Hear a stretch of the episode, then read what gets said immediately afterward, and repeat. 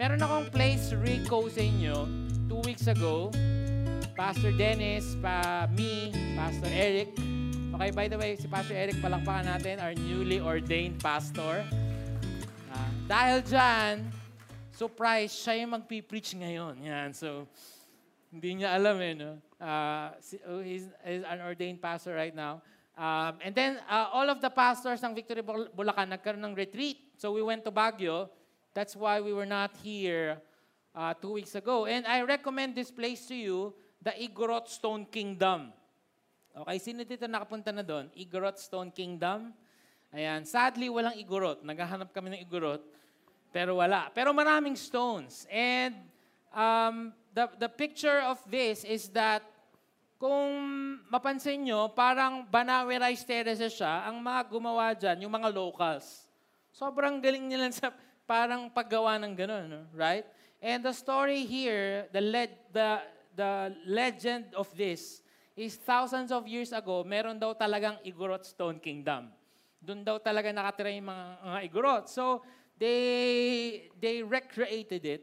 And what's amazing here, ang what's amazing here is that the stones, ang gaganda ng stones, and it was put together. Ang tawag nila dyan, riprap. So, the stones will be put together, interlocked together. Pagdidikit-dikitin siya, and, and it will become a wall. It will become a wall, and then, uh, grabe lang yung, grabe lang yung, yung detail, the detail of it, of how it was made. And, and ito yung picture nung sinasabi last week ni Paul sa Ephesians, at ito din yung sinasabi ni Peter ngayon, that you and I are stones. Stones that are being put together. Okay? Hindi ka lang mag-isa dito sa simbahan, but, but we are called to be together, and apart from each other, we're like this, no? Pangit, sabog, walang itsura, kalat, walang purpose mag-isa. I mean, I mean, do you see a, a- stone by itself? Anong purpose nun? Wala. Okay, siguro pag pinulot mo, ginamit mo pang terador, yon. But, but it's just there on the streets. It doesn't have a purpose. But when you put it together, these stones become something like this. A beautiful, beautiful piece of architecture. Pag pumunta ka sa, ah, hara, sa taas, meron daw Starbucks, pero naloko kami, wala. Wala palang Starbucks sa taas. And again, you go there, um, you go to Burnham and the, all of that places, Ah, pero punta rin kayo dyan sa Igorot Stone Kingdom. And yun yung picture ng simbahan. That we are being put together, being joined together, sabi ng verse in Ephesians last week, to be God's holy temple. Today, it's the same tone that Peter is saying. So tayo tayo lahat. We will read this. 1 Peter chapter 2.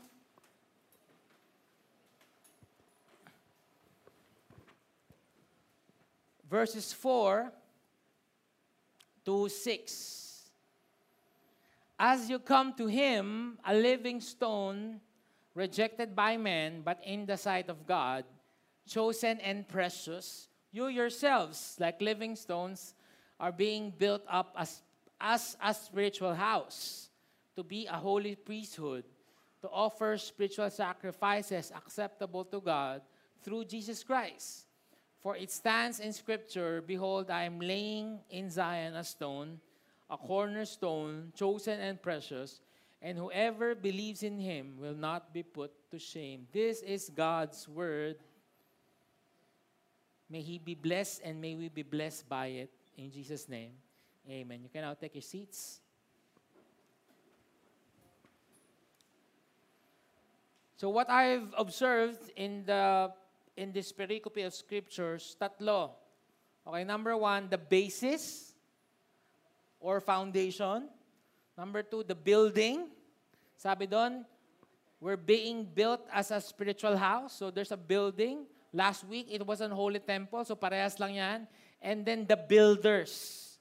May dalawang klaseng builder na nakita ko dito. So the basis, founda- or foundation, the building, and the builders. Number one, the basis. It says there as you come to Him, pag napansin nyo, it's a personal pronoun. Him. This basis is not uh, a, a, a dead object. In fact, it's a person. In fact, sinabi doon, a living stone, which is, which is an oxymoron. Oxymoron is two words that are separate but put together. Diba? You won't hear of a living stone apart from the Bible.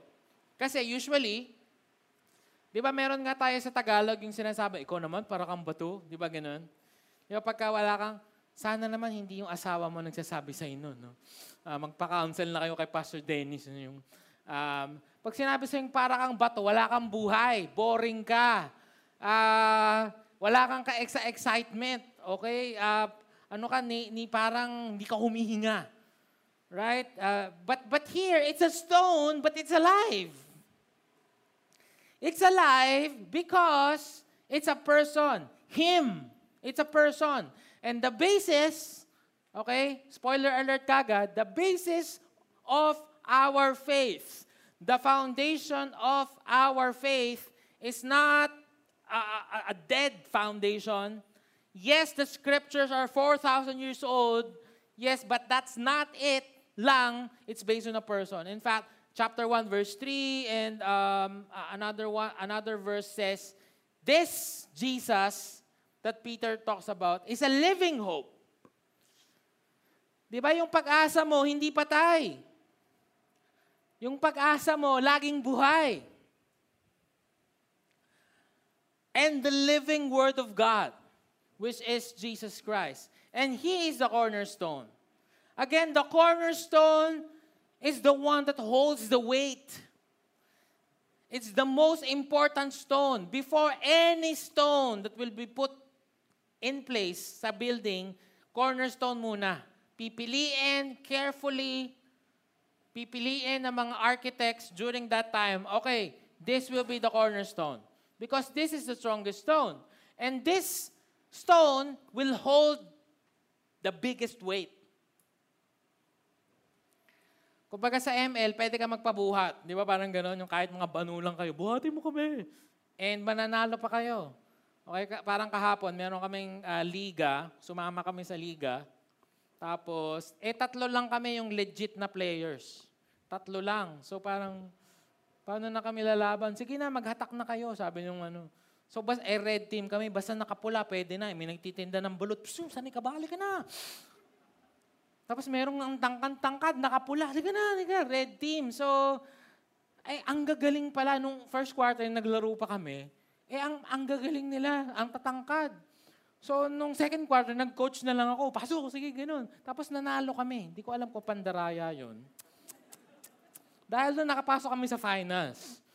Okay, so next week, championship. Uh, itong, who, this guys, I don't even know. Parang, hi, salamat, nanalo tayo. Tapos hindi ko na alam kung makikita ko siya ever. No? Pero, because he holds the weight, okay, because they were strong enough, okay, kung andun sana si, si Nok, na bit-bit niyan kami. Pero, ayun, si Jericho pala, si Jericho, andun din. Nabit-bit kami. So yung cornerstone, which is Jesus, He holds the weight. Not only that, not only that, the, the, the, the cornerstone sets the symmetrical angle. It sets the symmetry. Ibig sabihin, kung saan mo yan ipoporma, siya yung magde-decide dahil sa cornerstone kung saan nakaharap yung building, kung alin yung gilid, kung alin yung likod, kung saan nakaharap. And kung mali yung set nung, nung cornerstone, sira yung angulo nung, nung, uh, um, nung building. Pwedeng paleng, pwedeng hindi aesthetically pleasing, pwedeng uh, palubog, pwedeng mag-lean, pwedeng all of these things. So the cornerstone is very important. And yet, uh, Peter, who is quoting Old, Old Testament scriptures, says that the cornerstone is Jesus Christ. And let me ask you that question. Again, let's, let's, let's talk about this early. Sino ba yung foundation sa buhay mo? Now that we know that Jesus is the cornerstone and we've been talking about this for four weeks, who is that? Because I tell you with all sureness and certainty na kung hindi si Jesus ang cornerstone mo, your building will crumble. It's not stable. It's not sure. Pera ba? Pera ba? Education mo ba? History mo ba? Trabaho mo ba? Career mo ba? It will crumble. If there's one thing that the pandemic taught us, kala natin sure. Ang daming negosyo, ang daming eskwelahan, hundreds of years nabubuhay, sad to say, nagsarado. Why? Wrong foundations. I have um, last last Thursday, yung nagkaroon ako ng uh, parenting 101 with new parents. So dahil may dedication sila, gusto namin makausap namin sila for a while to talk about their kids, what parenting is. And I've been telling them that. Sino yung foundation mo sa parenting? In fact, wala nga tayong alam sa parenting. Sana nga ito yung kasama sa school. Hindi ko alam ba't algebra hanggang ngayon hinahanap si X. Where is X? At hindi ko naman nagagamit. Wala namang ganun pagka mag magbabayad ka sa gasolinahan. X squared minus 3, sir. Wala naman. Eh bakit walang basic parenting, basic marriage? Sana kayo na kailangan natin. I've been telling them, guys, parents, as loving as you are to your parents, if Jesus is not the cornerstone, the foundation of your life, it will crumble. Maybe for some, hindi sa eternity na to, ah, hindi sa lifetime na to, but sa eternity naman. Si JM and si Manilyn, we had the opportunity, uh, privilege to Uh, kasal na po sila three years ago, but kinasal namin sila ulit para daw sure, sabi ni JM. Pastor, para sure. Sige, okay lang. Hindi, ngayon lang sila nakapag-celebrate and um, pagpakwento kayo ng story nila. And I've been telling them this. Jesus is the foundation, should be the foundation of your marriage. It's not faithfulness, your faithfulness. Sa tingin nyo ba, merong legit na kinasal, tapos in the back of his mind, ah, one year lang to, iiwanan ko to. Pwede kapag umasas ng ganun-ganun ka, mahal-mahal. Si Britney Spears nga, I think she holds the, siya ba? Siya yata yung may record, alam nyo ba, parang 24 hours. Nakinasal sila, tapos 24 hours, nakapag-divorce. Tapos sabi niya lang niya, oops, I did it again. Hindi ko na inabutan si Britney Spears, sa totoo lang. Ariana Grande. Ah, bata pa lang ako, nga, ganun. Whatever it is, who sets, uh, uh, who, who sets the schedule? Who sets the tone? Who sets the angle? Who sets the, the, the decisions? Who sets the timeline? Who sets the value sa buhay mo? I hope it's a cornerstone. Again, pag mali ang pinili mong cornerstone, it's just a matter of time. Your life will crumble. I read this week about a landscape artist. Gumagamit siya ng oil pastel in doing his her, um, his painting. Tapos, sabi niya, according to the article that I've read, na, syempre, nakaano ka eh, nak- nakatuto ka masyado, nabubulag na raw siya with the colors. Minsan di niya alam yung ano ba yung blue talaga. Kasi may mga iba't ibang sh- shades ng blue according to girls, okay? Kami blue, black, ganyan lang. Yung mga mga babae, uh, turquoise, um, baby blue, grandpa blue, royal blue. Yan. Kami hindi namin naiintindihan, okay? um, kulang ang aming color wheel, spectrum. So this guy, ang ginawa niya, meron siyang tatlong bato. Uh, tapos kakainin niya, Darna! Hindi, meron siyang tatlong bato for reference. Isang emerald, green, sapphire, red, and ruby. Ah, sorry, red. Color blind. Red naman ah. Sapphire blue, ruby red, emerald green. So, nandyan lang yan. Kasi pag nagpe-painting siya, naduduling na siya eh. naduduling na siya, and then when he wants to go back to the original color, titingnan niya yung sapphire. Kasi yan talaga yung kulay ng blue. Yan talaga yung kulay ng green sa emerald. Yan talaga yung kulay ng ruby. And that is the same thing. Like what I've told you, there's so many worldviews already. There's so many people talking about abortion and LGBT and and and uh, humanity and and history is like chismis, di ba? May nagsabi pang ganun. And um, um, all of this important important questions in life, may, sasagutin ka na ng internet about your value, about your everything, your, your humanity, your purpose, and all. Mabubulag ka talaga eh. Maniniwala ka na, parang tama siya. No, no, but, but no, no, just like this, balik ka, meron tayong basis. Balik ka, na parang, okay, okay, okay, that sounds good and great, and that sounds intelligent, but no, no, no, no, that's not what my cornerstone is saying. That's not what the Bible is saying. So you go back to the right foundation. Do you understand? There will be times that you you are tempted to quit. Ayoko na nga itong Christianity. Hirap naman ito. No, no, no. Bumalik ka, bumalik ka, bumalik ka sa cornerstone kasi ito lang yung stable, mga kapatid. After 15 years, 20 years, baka wala ng YouTube, baka wala ng TikTok. After 50, 100 years, baka wala ng Facebook. You know why? Eh, bak Baka wala nang, wala nang cellphone. Ik- ikaw na yung cellphone. Shunk, nandyan na yung screen. It's gonna change, but, not, but there is one who will remain and the same yesterday, today, and forever, and that is Jesus Christ. At kung yan ang gagawin mong foundation, cornerstone, sure, stable ka. As you come to Him, a living stone rejected by men, but in the sight of God, chosen and precious. There's an invitation to come to Him. Make Him your cornerstone. Okay, number two, the building. Again, we've talked about this last week. So medyo iiwasan ko ng konti, right? The things that I said uh, last week, but, but medyo hawig pa din. Okay? Sabi kanina, Jesus is the living stone.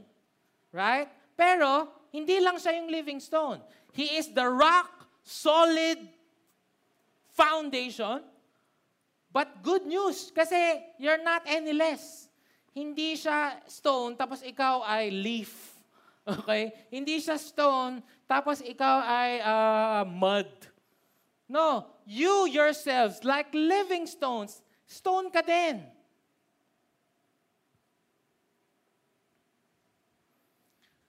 So, you are also a stone. Hindi sing laki ni Jesus, hindi sing tatag ni Jesus, okay? Hindi sing solid ni Jesus. We're many stones, yes, but through Him, if we will be, if we will be the foundation, if we, if we will make Him our foundation, then therefore we'll be solid. Alam niyo yung, alam niyo yung etymology nung pangalang Christian? yung Christian, hindi naman niya yung tawag sa atin before. Ang tawag sa atin before, the way. Okay? It's a derogatory word. Pang-asar nila sa mga Kristiyano, the way. Pero ngayon, tawag sa atin Christian. Ang ibig sabihin ng Christian literally means a mini Christ.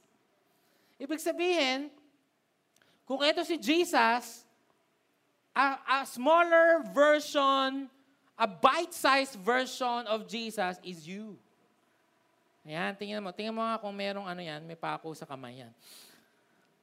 A mini version ni Jesus ay ikaw. So, you, we reflect Him. We reflect His glory. We, re, we reflect His power. We reflect His compassion. Again, not very big, no? Because God is too big to be seen. But us being put together, okay, it's, it's like uh, His counterpart. Pero on our own, maliliit na version ni Jesus Christ. So, so we, we reflect His compassion, we reflect His mercy, His love, we reflect His power. Okay, may, maliliit tayong mga, mga stones. And that is our power when we put when we are being put together. Si uh, King, ang hirap naman pagkisin pangalan kasi, Agisalus. Agesilaus the second, siya yung king ng um, Sparta. I think after Leonidas. By the way, if you are a guy and you have not watched 300, shame on you. Okay? You should have watched it. Okay? Mark, na ba yung 300? Yung Tagalog version, ano? Leonidas! Ito ang Sparta! Yan, Tagalog. Ganda nun. It's, the, it's a violent, gruesome, manly movie. Okay, you should watch it. Um, ito, mga real life history naman yan. Si Leonidas, si Agesilaus. So, lagi siya nagyayabang. Sabi niya, We have the best, formidable, strongest wall in all of Greece. Probably not just Greece, but in the whole world. So in his travels, niyayabang niya ang pinakamatatag at pinakamalaki at pinakamalakas at hindi magigiba na wall, sabi niya, ay yung walls of Sparta. So one day, a king went to Sparta and was surprised that there's no walls. Walang wall. Okay, sabi nung ano, ito po ba ang bahay na walang hagdanan? Naging ano tuloy yan. No? Um, sabi niya, bakit walang wall? Sabi niya, may wall. Tapos tinuro niya yung mga troops niya. Sabi niya, the walls of Sparta were his young men, and his borders the tip of his spears. Sabi niya, my strength is not, our strength is not the literal wall. In fact, history says, sinadya nilang wala silang wall kasi gusto nilang pakita yung might ng kanilang army. You know what? Sino ang wall at sino ang lakas ni Jesus Christ? Sino yung wall ng building, ng holy temple, spiritual house ni Jesus Christ? Ikaw, tingnan mo yung katabi mo. Wall yan. Yung iba manipis na wall, yung iba makapal na wall. Pero wall nonetheless. And He chose people. He did not choose a literal building. The temple is now long gone. Remember when he's talking to the Samaritan woman, na dati, in order for you to worship, pupunta ka sa temple. There's no other place for you to worship and experience God but the temple. But right now, it's not that anymore, Jesus says. Time will come that we will not worship in this temple anymore, but we will worship God in spirit and truth. Kasi, wherever you go, the temple goes. And we are that wall. We are being made into a spiritual house. There you go. Spiritual house, not only a spiritual house, but also um, a, a royal priesthood to offer spiritual sacrifice. And we are only strong through Jesus Christ. Kaya malakas yung wall, hindi natin, hindi natin kayang makipagspadahan katulad ni Leonidas. No? Pero kaya tayo malakas because of Jesus Christ. In Him. Christianity lang yung may claim na ganyan eh. In Him, in Jesus, through Jesus. We are strong in Jesus. We're powerful in Jesus. Walang nagsasabi na in Confucius. Walang ganon. In Buddha. Through Buddha. Wala. Si, yung other religions, sinusunod lang nila yung teachings. And hopefully, they're gonna be good enough to obey it. But tayo, no. Baliktad. We are claiming that we're nothing, that we're powerless. We're claiming that we are filthy rags apart from Jesus Christ. Ang favorite ko talaga dun sa kasal ni JM tsaka si Manilyn, ulit-ulit sila, ulit-ulit sila. Ulit-ulit sila. Wala po to lahat kung hindi, kung hindi dahil sa grace ni Lord. Wala po to. Hindi kami maaayos kung hindi dahil sa grace ni Lord. Through Jesus Christ. Through Jesus Christ. And yung church po ni Jesus Christ, tayo yun, lalakas at lalakas yung impluensya, lalakas at lalakas yung power, lalakas yung lalakas, dadami at dadami at dadami. It's like a house, a never-ending um, uh, building project. Di ba yung Sino dati, yung sino dito dati, meron kayong bahay, dati ganito lang, maliit lang kasi ilang ang pera nyo. Pero nung nagkapera kayo, nagdagdag kayo ng kwarto, di ba? Tapos, sa mga pet lovers, ang una yung pinagawa, bahay ng mga aso muna. Mas importante yun kaysa, bago, kaysa sa'yo, di ba? So, and then mag-extend ka, oh, se- the second floor naman, third floor. Pero ito, imagine nyo yung bahay ng Diyos, never ending na natatapos. Kada may bagong nasi-save, may nadadagdag, palakas ng palakas, pakapal ng pakapal, ready to face the world. And sabi ni Jesus Christ, through this church, not even the gates of hell can overcome it. Okay, so parang si Jesus si Leonadia, This is my church! Bang! Wow! Grabe, no? Buti na lang astig yung Lord natin. So we are a spiritual house, a never-ending building project. Okay? Not only that, we're a holy priesthood. Sabi dito, when Christ, who is your life, appears, then you will also appear with Him in glory. Tandaan nyo to, ha, babalikan ko tong verse na to. But, but, wait lang, sandali lang. Ang thinking natin most of the time, that Christ is a part of your life. Okay? Minsan ganun pa yung prayer natin. No? Gawin mo si Kristong maging bahagi ng buhay mo. Ayan. Okay? Uh, tanggapin mo si Jesus. Siya, sana siya yung nauuna. I, I know what you're trying to say, but that's not what Paul is saying here. Hindi niya sinabing Christ that is part of your life. Sabi niya, Christ who is your life. Okay? So tandaan yan, babalikan ko. Okay? We are a holy priesthood, and our job is to offer spiritual sacrifice acceptable to God. So, nung pinagsama-sama tayo ng Diyos, hindi lang tayo bahay, hindi lang tayo templo, tayo ay mga minister, pare. Tingnan mo yung katabi mo, yan. Tapos sabihin mo sa kanya, manalangin tayo. Parang namimiss ko yun. Uh, siguro minsan isang Sunday, ganun. Kunin at angkapin ang halay ay mo. Hindi ko alam ba't ganun yung pagkanta eh. Pero, angkapin yang mga pari daw tayo. And, and that's absurd to think, right? That's crazy to think na, ako pare, hindi. Uh, by the way, nung lola ko kasi ay uh, sobrang devout Catholic. So, nung bata pa lang ako, parang piniprayan niya ako, magiging pare ka, nagiging pare ka. Tama naman din, no? Uh, hindi nga lang pare, but but but but that. But I pray, I I I accept na yung prayer niya nag-work. Okay? Anong ginagawa ng mga pare? Okay, hindi pare, no? Pare, hindi 'yon. Pare. Okay, hindi hindi shish, hindi 'yon. Pare, ganun. Shish, yan. Dapat yata sheep kasi sheep. Yan. Anong ginagawa ng pare? Sa panahon nila, ang pare ang nagpapatakbo ng templo. The priest. And not everyone. Even if you want to be a priest, you can't. You have to be in the line of Levi. You need to be a Levite. You need to be a descendant of Levi, sa tribe of Levi lang. Okay? So what do they do? They show up. They show up every worship service. They're gonna dress up. They're gonna dress up, they're gonna be in time, on time, they're gonna be excellent. Okay, pag nakita nyo sa sa mga books, may mga watercolor pa yan dito. Hindi ko alam pa rin. May pang, ano ba, painting ba yan? May mga ganyan. Tapos, may mga ephod.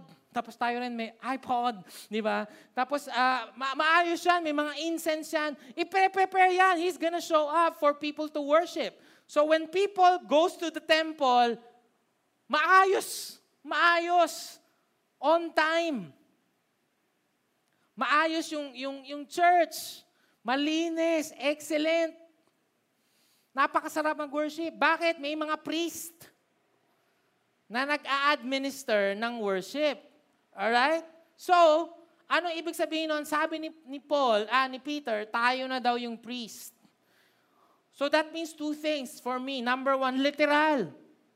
Literal that every Sunday we show up. We dress up. We, I hope that we're here on time. Sa panahon nila, hindi pwedeng pag dumating ka, wala yung pare. Nasa po yung pare? Tinamad daw po eh. Nanood na lang mo, nag-beach po muna. Hindi pwede yon. We show up every Sunday. Right? We, we uh, dress up. Sana naman, tingnan mo yung katabi mo, gwapo yan ngayon kasi nagbihis yan kahit papano. Sana we dress up. Kung ito yung itsura mo ng Monday to Saturday, sana um, Sunday, you dress up a little bit. Right? Uh, because it's worship. Okay, we're here on time. We show up and we ready our hearts to worship. Ganon ka din sa online. Again, hindi pa pwedeng nag-worship eh. Ah, maghari ka habang nagsasaing, di ba? Hindi pwede. Kahit naka-online ka, kung 11 o'clock, 10.45, tigilan mo yung ginagawa mo, magbihis ka. Okay? Mag, mag-coat and tie ka, kahit wala kang aircon, mag-jacket ka, mag... So, mag-a-attend ka na lang online kasi, eh, on-site, no? You, you show up, you dress up, hindi pa pwede yung ah, kasama mo si baby habang nagpapatulog ka ng duyan. No, sinasabay mo yung chores. We're priests. So, ito yung temple natin ngayon. That's why I want to thank the volunteers again, the music team, the ushers. You are priests. Salamat kasi ang daming mga bagong volunteer. Okay, na mga ah, mga bago hindi ko kilala. Salamat. Thank you for being here. Minsan na nga, hindi ko na alam kung sinong volunteer, sinong hindi. Kasi mamaya parang kinukuha yung camera natin. na Parang, wala ka bang ID? Parang ganun, medyo ka. Pero okay lang. Alright? Because we we are priest here. Palapakan nyo nga ulit yung mga volunteers natin. So I invite you to be, to serve in this temple. Okay, so number one, literal. Number two, uh, spiritually speaking. Uh, sabi ni Paul sa Romans 12 verse 1, I appeal to you therefore, brothers, by the mercies of God, to present your bodies as a living sacrifice, holy and acceptable to God, which is your spiritual worship. Kasi nga wala ng temple. Sa temple dati, may dala kang dead animal. Depende yon kung gaano ka katindi yung kasalanan mo. Buti na lang hindi na ganun ngayon. Mark, kasi malalaman ko sino maraming kasalanan. Okay, merong may, may, may hawak labing dalawang kalabaw eh. No, parang pambira, may pinatay ba to? Okay, may dala kang dead sacrifice. But, but right now, it's not a dead sacrifice anymore. It's a living sacrifice. Pero sa totoo lang, mas mahirap to. Inaalay mo sa, ta- sa templo yung living sacrifice.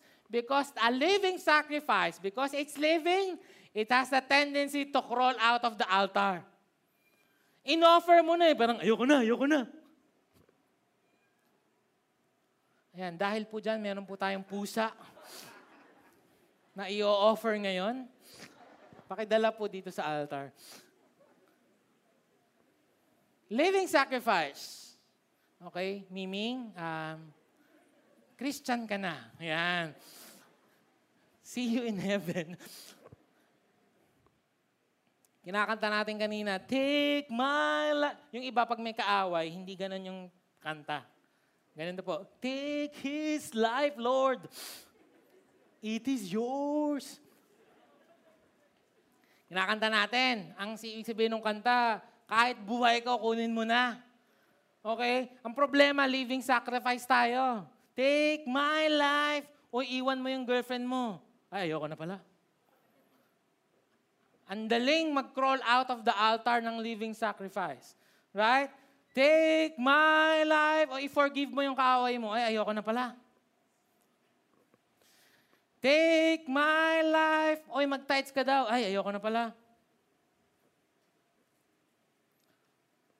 Yung nasabi ko kanina, kala natin, ganito yung picture ng Christianity. Parang ito tayo, kung ito yung buhay natin, pizza, and then God is, as long as God is the first part, okay, okay na ako. Na, okay, my family, then my career, then my hobbies, ano pa ba, jowa, uh, shoes, uh, food. Yung iba sa inyo, food nandito. Uh, God, family, career. Kala natin ganyan. Kala natin, God is just a part of our life. But that's not what Romans 12 verse 1 says. Offer your life as a living sacrifice. Hindi yung pag nag-quiet time ka na ng umaga, bahala ka na sa buhay mo ng hanggang gabi. Pwede mo nang mag pwede ka nang magdesisyon kung sinong gusto mong um, kausapin and how you spend your time and bahala ka sa buhay mo kasi nag-quiet time naman ako kanina. Hindi rin ibig sabihin yan na kapag nag-service ako ngayong Sunday, I'm gonna do whatever the heck I want with my life from Monday to Saturday. Yes, Miming, yes. Baka biglang pumunta dito. This is what this is not what Paul is saying. If this is your life, sabi doon, when Christ, who is your life, appears. So guys, The whole pie is God. So si God, nandun sa family mo. Si God, nandun sa pagkain. Si God, nandun sa work mo. Si God, nandun sa hobbies mo. Si God, nandun sa trabaho mo. Si God, nandun sa passion mo. Si God, nandun sa whatever. And since we are a living sacrifice, you ask God, Lord, How can I honor you in my family? How can I worship you in my family? How can I, I be a sacrifice in my family? How can I glorify your name and be to serve you in my family? Do you understand? Sa workplace, how can I honor you in my workplace? How can I honor you in my in, in, in with my boss? How can I how can I show my that I'm a Christian in my work? Sa pagkain. Okay, sa basketball, sa ballet, sa driving, sa panliligaw, sa pag-aasawa, sa parenting. He's in everything. It's not, it's not just a checkbox. Na-checkan mo, okay na ako, I did my Jesus thing na already. No, no, no. Again, this is the only way so that our life will not crumble, that our life will, will we will experience a victorious life if we believe and claim that He is in everything. So, spiritual house, uh, a holy pre- priesthood. So, that is the building. Number three, the builders. And i land with this.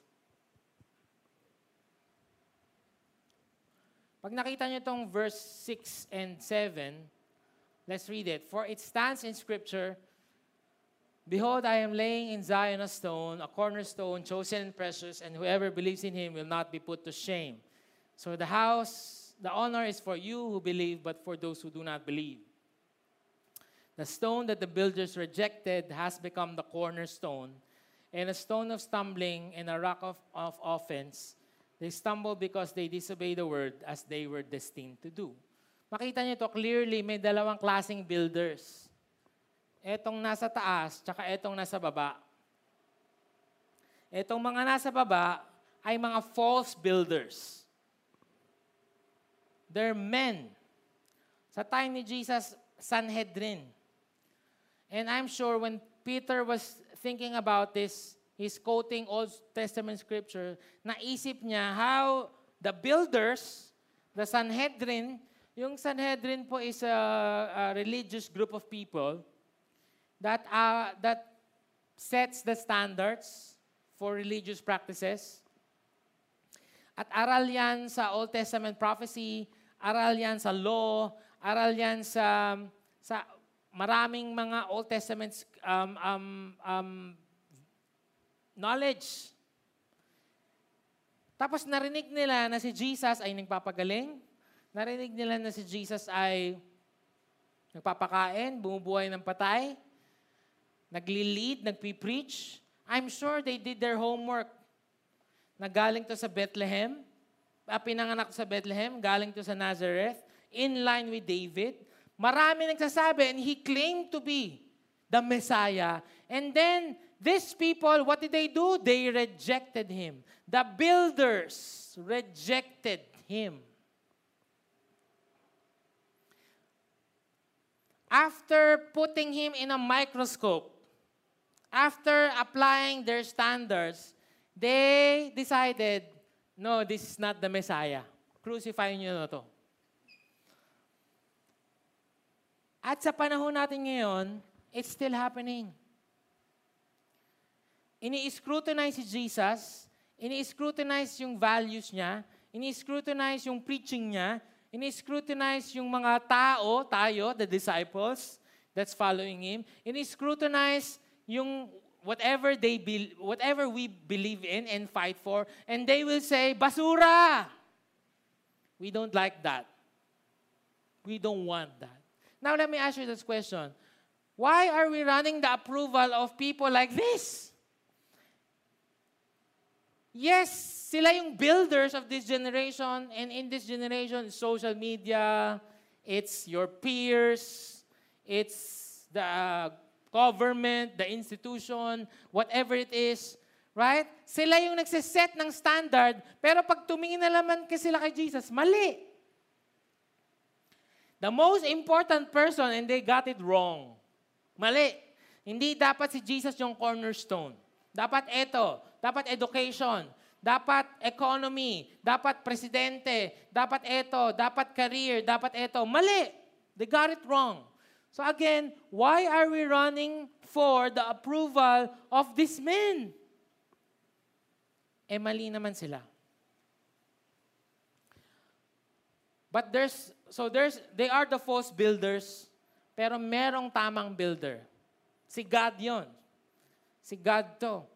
Nagsalita siya dito, sabi niya, Behold, I, God, am laying in Zion a stone, a cornerstone, and this stone is chosen, pinili ko to, and precious, napakahalaga nito. Sabi ng mga false builders, hindi yan, hindi yan yung Messiah, hindi yan yung cornerstone.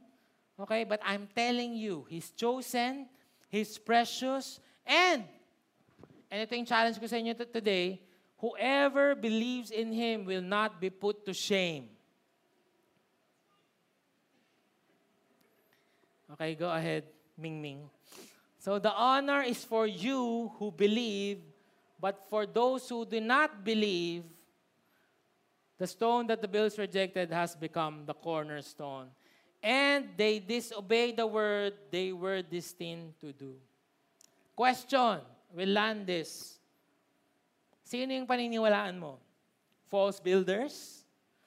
Na sinasabing hindi si Jesus ang cornerstone? False builders na sinasabing outdated na yung Bible? False builders that will tweak the message of the gospel? false messages, feel-good messages, o ito, that Jesus is the cornerstone, chosen and precious, and whoever believes in Him will not be put to shame. All right? Um, I'll end with this story. I'll call the music team. Punta kami sa Ben Cab Museum sa Baguio. And I don't know if you know Ben Cab.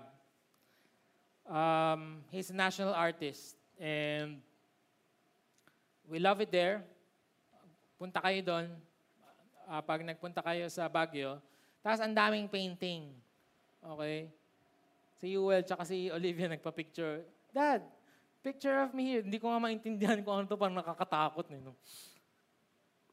And in in ben in in paintings, ano, in the Ben Cab Museum, madaming maganda. Parang ang ganda nito, ang ganda nito, ang ganda nito. Okay, nag-video nga ako, binidyoan ko lahat eh.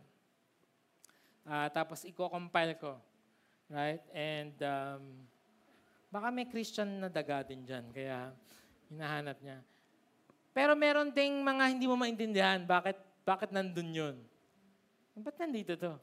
Di ba? Nagkikis ba ako sa painting? Yung parang, ano maganda dito? Ay, minsan nga puti lang eh, puti. Tapos biglang, brilliant. Tapos naiiyak ka pa yun, ah, ganda. Puti lang yan eh. O kaya minsan meron lang, meron lang splash ng pula, tapos parang, ganda, amazing. Yung parang ganun. And then you would, you would, you would think, you would, you would question the validity of the painting. Do you understand what I'm saying? Parang, dapat, bakit ba ito nandito? Eh, pangit naman. Right? Bakit ba nandito? Eh, simple naman. Diba? Alam ko yung iba sa inyo, o baka ako lang, eh, kaya ko din gawin yan eh. Tatapon lang akong dalawang pintura eh. Uh, tapos na yan eh. Diba? But guys, you have to think, may nag-set na ng value niyan, kaya nasa Ben Cab Museum. Do you understand where I'm, I'm going? May nagsabi na na mahalaga yan. May nagsabi na na relevant yan. Kasi hindi yan mapupunta yan dyan kung walang curators at walang professionals na nagsabi, yes, let's put it there. So it's already been scrutinized. It's already been curated. It's already been inspected. And the, the tamang tao will say yes. In fact, yung mga Benka paintings, it will range uh, at least $1,000, 50,000, pinakamahal yata, one of the pinakamahal, 45 million pesos.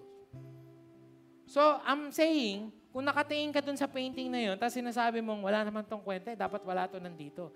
Sino kaya ang may problema? Yung painting o ikaw? Malamang ikaw. Kasi hindi, hindi mo naiintindihan yung value nun. Do you understand? Again, someone already placed value in it. Someone already put a price tag in it. Someone, someone already said, this is valuable. Someone already said, this is chosen. This is precious. Ganon din si Jesus Christ. The world will not understand His beauty. The world will not understand His, His, His, how holy He is, how God He is. And, and people will not understand why is He the foundation? Why, why should He be the foundation? People will not understand that He died for us. People will not understand the church. But tayo, alam natin yung value niya. In fact, nung si Jesus, sa kanyang baptism, here in Matthew 3.16, before Jesus ever did anything good, okay, hindi pa siya nagpapakain, wala pang himala, hindi pa nabubuhay si Lazarus, wala pang feeding with the 5,000, wala pang walking on water. Look, when He appeared, God spoke in heaven and said, This is my beloved Son, with whom I am well pleased. And sabi niya, This Son is chosen and precious. You don't see His beauty, but I see His beauty. You don't see His deity, His power, His mercy, His grace, but I see it.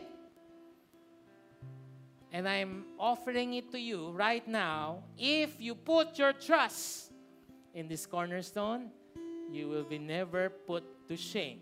How many of you you're willing to do that right now? Lord, I'm going to put my trust in the cornerstone. Thank you for joining us listen to the preaching of the word. As we seek to live out what we have heard, we are here to journey along with you. Take the next step and get connected to a victory group today. Message us on Facebook or Instagram, or visit our website at victorymakehawaiian.org and we will gladly help you get on track.